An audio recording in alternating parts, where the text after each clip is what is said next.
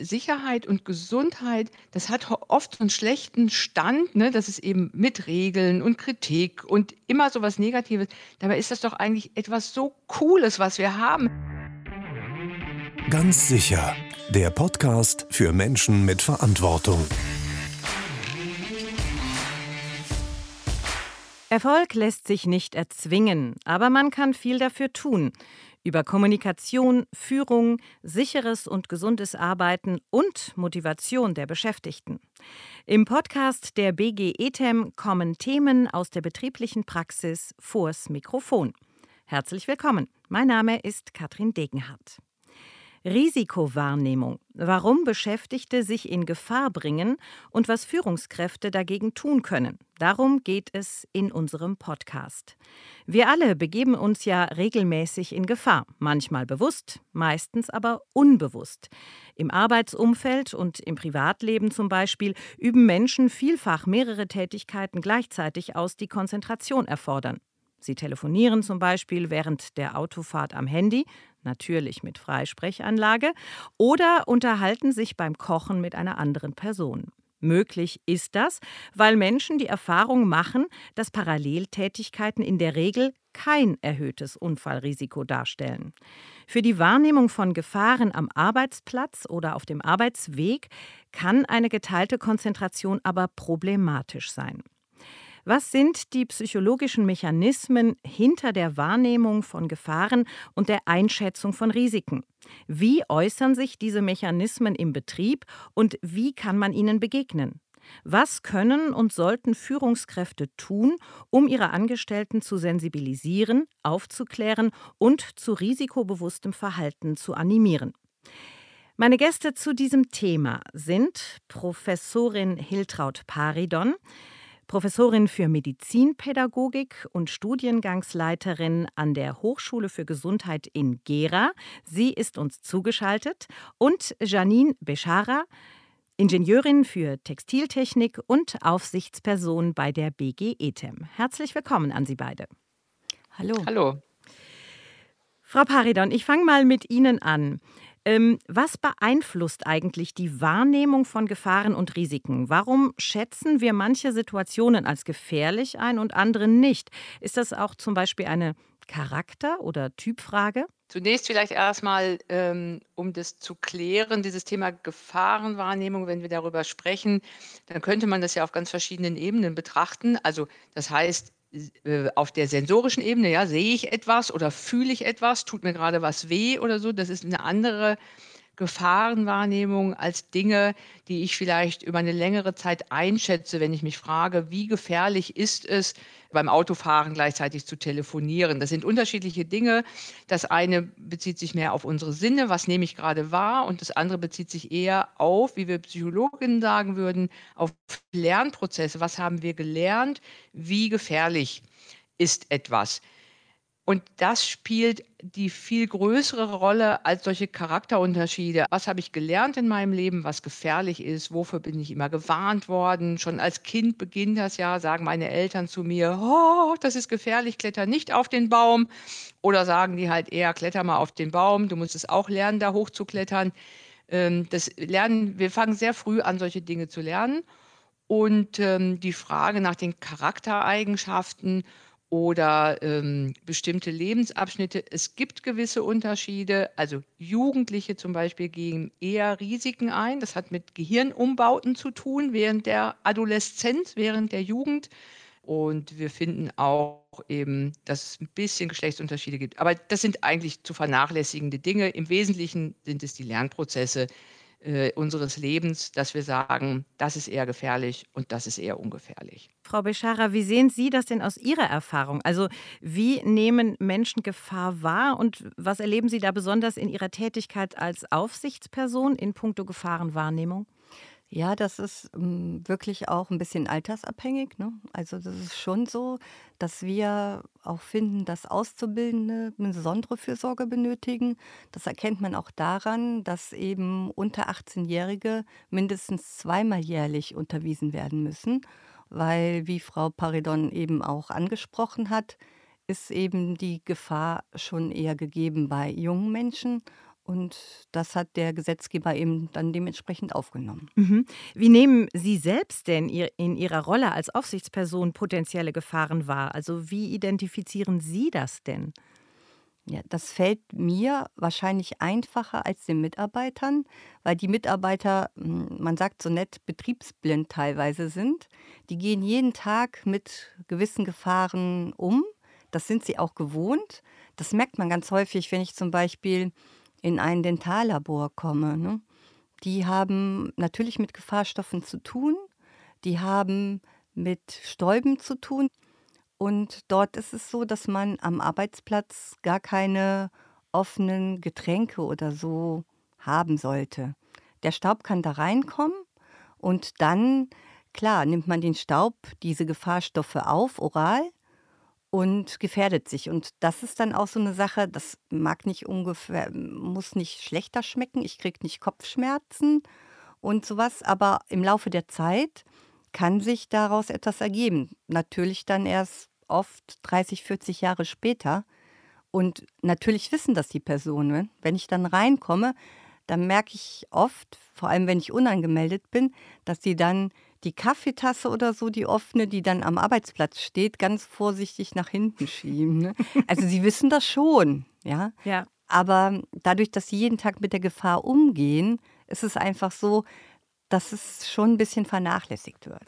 Ist wahrscheinlich auch relativ abstrakt, ne? Also, dass letztendlich, Sie sagten gerade 30, 40 Jahre später, letztendlich erst die Folgen vielleicht ähm, zu sehen sind. Äh, das ist etwas, was man sich in dem Moment gar nicht so ja vielleicht auch verdrängt? Kann das sein? Ja, das ist ne, wie so ein Dachdecker, der jeden Tag aufs Dach muss, der weiß auch, dass es gefährlich ist. Ne? Aber wenn ihm jeden Morgen die Knie schlottern würden, dann wäre es auch der verkehrte Beruf. Also es ist immer was Gutes und was Schlechtes, ne? diese Gewohnheit an die Gefahr. Mhm. Aber man muss natürlich sagen, welche Folgen kann es haben, wenn Mitarbeiterinnen und Mitarbeiter eben Gefahren falsch einschätzen? Haben Sie da vielleicht sogar ein konkretes Beispiel? Ja, das ist auch oft ein Stück Bequemlichkeit, ne? dass man gewisse Gefährdungen in Kauf nimmt, die hm, für einen vielleicht beherrschbar sind. Ne? Es gibt auch ein Beispiel im Logistikbetrieb, da gibt es sehr viele Förderbänder, die dann auch häufig so übliche Wege behindern. Hm, also das wäre der vermeintlich kürzere Weg, eben über dieses Förderband zu klettern.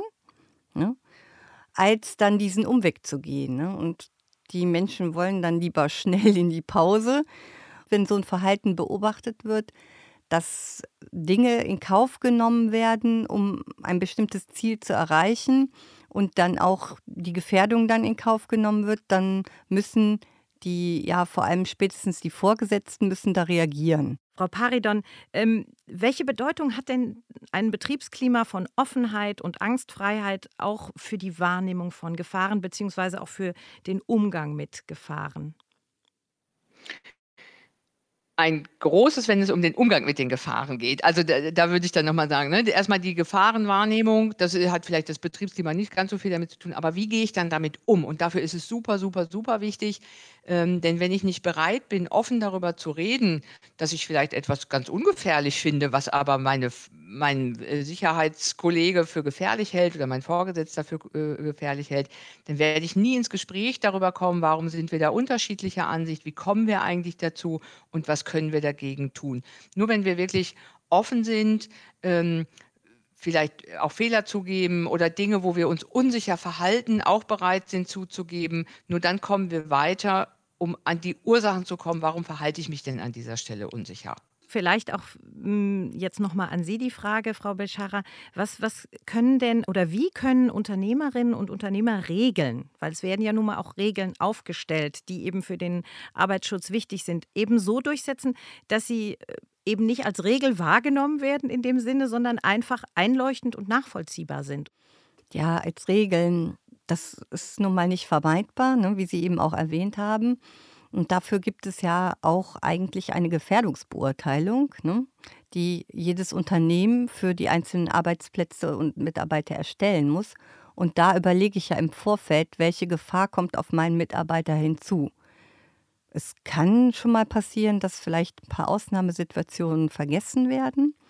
Aber da ist eben, wie gesagt, die Kommunikation dann auch wieder so wichtig, ne? weil in der Gefährdungsbeurteilung und an der Erstellung der Gefährdungsbeurteilung sind im besten Fall auch alle beteiligt. Das heißt nicht nur der Vorgesetzte oder der Unternehmer, der Vorgesetzte, sondern auch der Mitarbeiter, der diese Tätigkeit ausführt. Und der kann dann auch sagen, hm, das wird aber hier schwierig.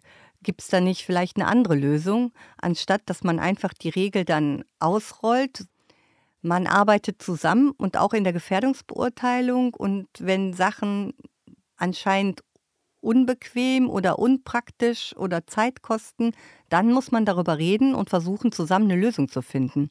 Vielleicht wird man die nicht immer finden, das kann durchaus sein, aber es ist dann anerkannt wie sollen denn jetzt Unternehmerinnen und Unternehmer und äh, auch Fachkräfte für Arbeitssicherheit am besten mit Regelverletzungen von Mitarbeitern oder Mitarbeiterinnen umgehen? Wenn es dafür Regeln gibt ne, mhm. und der Mitarbeiter sich nicht dran hält, dann sollte man natürlich erstmal das Gespräch suchen, wenn mir das aufgefallen ist. Und dann müssen im nachgehenden Fall auch Konsequenzen äh, ähm, erfolgen, die auch allseits bekannt sind. Und dann müssen sie aber auch durchgesetzt werden. Ne? Also wenn ich sage, bei dem Regelverstoß passiert das und das und ich ermahne dich jetzt nochmal, machst du das aber weiter, dann gibt es die und die Folge für dich, dann muss ich das auch durchziehen. Ne? Weil dann kommt der Aspekt wieder, ähm, mit rein. Ich habe was gemacht, das war nicht richtig, aber mir passiert ja nichts. Dann mache ich das eben nochmal. Mhm. Was meinen Sie, Frau Paridon? Wenn ich einen Regelverstoß feststellen würde bei meinen Mitarbeiterinnen und Mitarbeitern, würde ich auch als erstes ins Gespräch gehen. Was ich tun würde, ist, die zu fragen, warum die sich nicht an die Regel halten. Welchen Grund haben die dafür, das zu tun, was sie tun? Äh, denn häufig gibt es gute Gründe dafür. Und dafür brauche ich wieder dieses offene Betriebsklima und diese Fehlerkultur und Offenheit im Umgang miteinander. Und wenn ich dann erfahre, äh, dass mir der Beschäftigte sagt, meinetwegen er arbeitet äh, ohne Schutzeinrichtung oder hat die außer Kraft gesetzt, die Schutzeinrichtung, und der sagt mir halt, naja, der Chef hat heute Morgen gesagt, wir müssen so und so viel Gegenstände noch produzieren, das schaffe ich nicht mit Schutzeinrichtungen, weil die mich behindert dann ziehe ich andere Konsequenzen, als wenn er halt irgendeinen anderen Grund hat. Also ich muss erstmal wissen, warum verhalten sich die Menschen so, wie sie sich verhalten. Und die meisten haben dafür gute Gründe, dass sie das tun. Und deshalb denke ich, wir müssen viel mehr dahin kommen, zu wissen, warum verhalten sich die Menschen so, wie sie sich verhalten. Ähm, und die Gründe dafür zu finden. Und damit zeige ich nämlich, das ist für mich auch Kommunikation auf Augenhöhe, weil ich dem Mitarbeiter damit zeige, ich interessiere mich ernsthaft dafür, warum du dich so verhältst, um dann mit dir eine Lösung zu suchen, wie es anders sein könnte. Wir müssen ja eins bedenken, Verhalten zu ändern ist mit das schwierigste Geschäft in unserem Leben. Verhalten neu zu erlernen geht noch etwas besser. Verhalten zu ändern ist total schwierig. Und wenn jetzt, sagen wir mal, eine Regel ist, äh, wir halten uns am Geländer fest und dann gehe ich die Treppe runter und ich halte mich nicht am Geländer fest, dann ist das weder meine böse Absicht äh, äh noch irgendwie, weil ich verblödet bin oder sowas, sondern dass ich einfach nicht dran gedacht habe.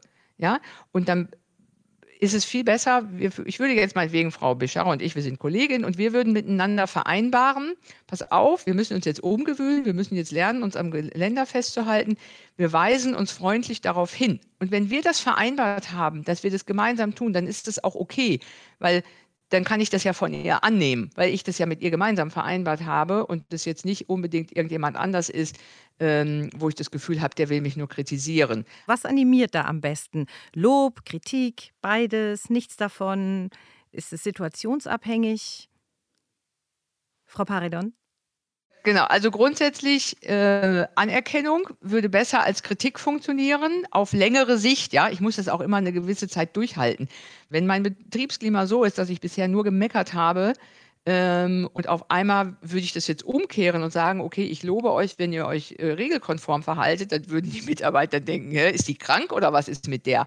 Was wir nicht unbedingt so gerne haben, ist, dass der Chef uns sagt, was wir zu tun haben in Zukunft, sondern dass wir das gemeinsam vereinbaren, wie wir bestimmte Dinge verändern wollen. Das kann man in einer Teamsitzung machen oder in einer Morgenbesprechung oder je nachdem, was man halt an Besprechungen hat, dass man sagt, als Vorgesetzter, ähm, okay, mir ist das und das aufgefallen, wir halten uns alle nicht an die Regel.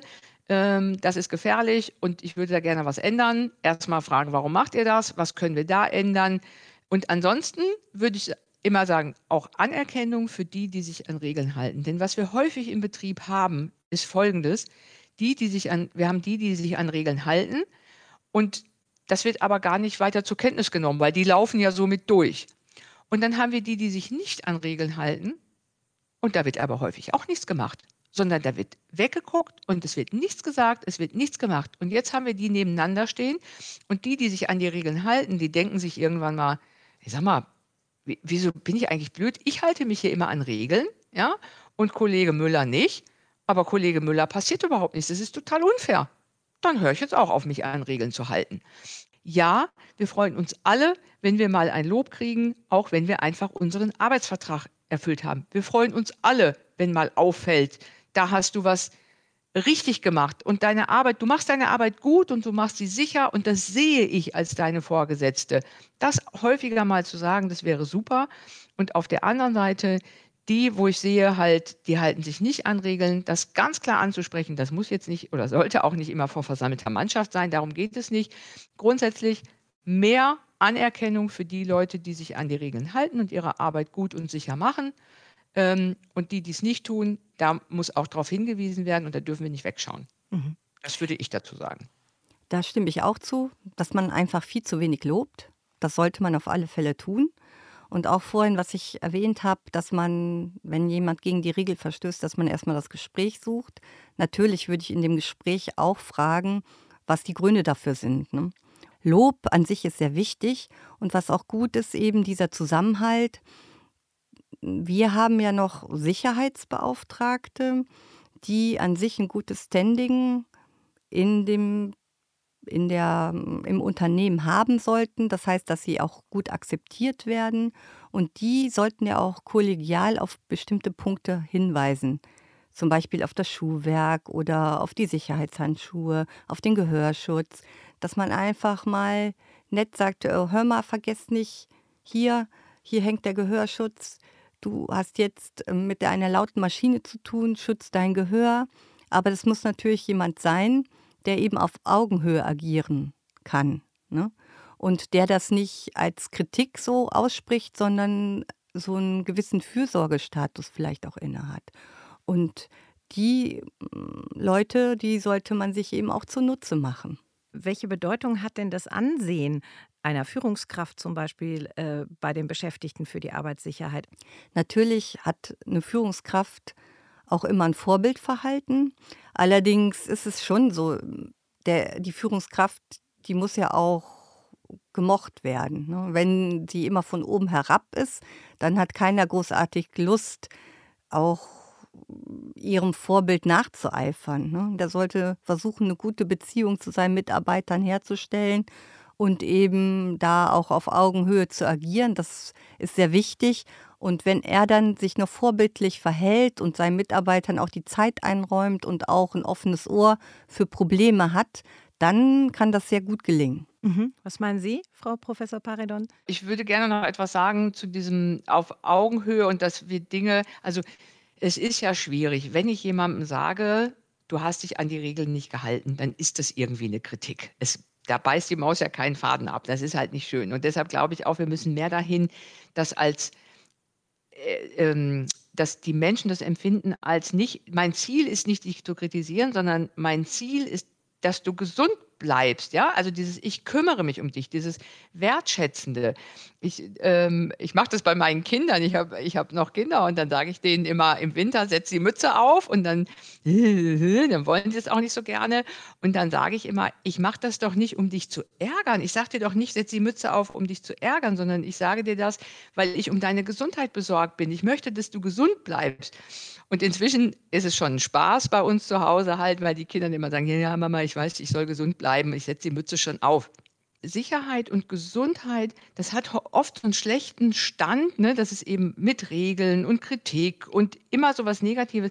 Dabei ist das doch eigentlich etwas so Cooles, was wir haben, dass wir möchten, dass Menschen gesund und sicher ihre Rente erreichen können. Das ist doch total wichtig, ja? Also und mehr in dieses ich kümmere mich um dich und deine Gesundheit ist mir ein Anliegen und deshalb weise ich dich darauf hin, dass du dich gerade unsicher verhältst. Das hat sich schon fast wie ein Schlusswort angehört. Und äh, deswegen würde ich auch sagen, Frau Beschara, Sie haben auch so zustimmend genickt. Ähm, wir lassen es auch als Schlusswort stehen. Das ist wunderbar. Es geht auch wirklich um die Fürsorge. Ich glaube, das ist ganz wichtig, dass man das als Führungskraft äh, äh, oder als Unternehmer oder Unternehmerin wirklich in diesem Zusammenhang den Mitarbeitenden auf jeden Fall auch so vermittelt. Ähm, ich würde mich an dieser Stelle ganz herzlich bedanken und äh, wir kommen jetzt noch mm, zu unserer kleinen Schlussrunde ganz spontan. Und ich bitte Sie jeweils um eine ganz kurze, knappe Antwort auf meine Fragen. Es geht darum, was glauben oder wissen Sie ist gefährlicher? Radfahren oder Motorradfahren? Frau Beschara? Radfahren. Frau Paridon? Motorradfahren. Mhm. Aber da würde ich schon fragen, kurz geht gar nicht, weil es kommt darauf an, auf die gefahrenen Kilometer und was nennen Sie da gefährlich? Unfallzahlen, Folgen und so weiter. So einfach ist es meistens gar nicht. Man muss immer differenzieren, aber vielleicht um, äh, zur, Auf, zur Aufklärung. Äh, es stimmt wirklich, die Antwort ist nicht ganz eindeutig, denn laut Verkehrsunfallstatistik 2021 kamen zwar mehr Motorradfahrer als Radfahrer ums Leben, gleichzeitig wurden aber mit knapp 89.000 Radfahrenden mehr als doppelt so viele leicht oder schwer verletzt wie Motorradfahrer. Genau, die Kilometer, da müsste man halt die Kilometerzahl rechnen. Ne? Wie viele Kilometer sind die gefahren, um dann das relative Risiko zu berechnen. Sagt jetzt mal die Wissenschaftlerin in mir hier gerade. Und der hören wir gerne zu. Wo passiert mehr? Nächste Frage. Auf der Arbeit oder auf dem Weg dahin oder im eigenen Haushalt? Im eigenen Haushalt. Mhm. Was meinen Sie? Würde ich auch sagen. Und auf dem Weg zur Arbeit relativ gesehen auch wieder mehr als auf der Arbeit. Mhm. Am sichersten sind wir, wenn wir arbeiten gehen. Und das ist natürlich auch vollkommen richtig. Äh, tödliche Wege- und Arbeitsunfälle 2020 insgesamt 637 versus 13.056 tödliche Unfälle im Haushalt. Man muss allerdings dazu sagen, der guten Ordnung halber, dass die meisten im Haushalt verunfallten Menschen ab 65 Jahre und aufwärts alt sind. Also nicht mehr im erwerbstätigen Alter. Ja, weil die ja auch zu Hause sind. Wir haben ja, wenn wir arbeiten sind, haben wir ja gar nicht so viele Chancen, zu Hause zu verunfallen, weil wir ja auf Arbeit sind. Ganz genau. Noch eine Frage, auch ganz spannend. Wer lebt eigentlich gefährlicher? Ein Berufssportler oder eine Berufssportlerin oder ein Lokführer bzw. eine Lokführerin? Ich würde sagen Lokführerin. Was meinen Sie? Ich würde den Sportler jetzt mal nehmen. Mhm. Einfach konträr. Und beide haben quasi recht. Es ist nämlich fast gleich auf. 54 bzw. 53 Unfälle je 1000 Vollarbeiter im Jahr 2020. Und jetzt mal eine Frage Hand aufs Herz. Gehen Sie selbst ab und zu über eine rote Ampel? Manchmal schon. Frau Paredon? Ja, Warum, wieso, weshalb wollen wir jetzt nicht weiter erläutern. Herzlichen Dank nochmal an Sie beide, an Frau Professor Paridon und an Frau Beschara für dieses sehr interessante Gespräch. Dankeschön. Gerne und tschüss. Ja, und an all unsere Hörer und Hörerinnen, abonnieren Sie uns gerne überall da, wo es Podcasts gibt. Und ich ziehe noch mal ein kleines Fazit. Verständigen Sie sich auf Regeln, die wirklich wichtig sind und scheuen Sie sich nicht immer wieder auf diese Regeln hinzuweisen. Denn nur das erhöht im Laufe der Zeit die Risikowahrnehmung. Ganz sicher.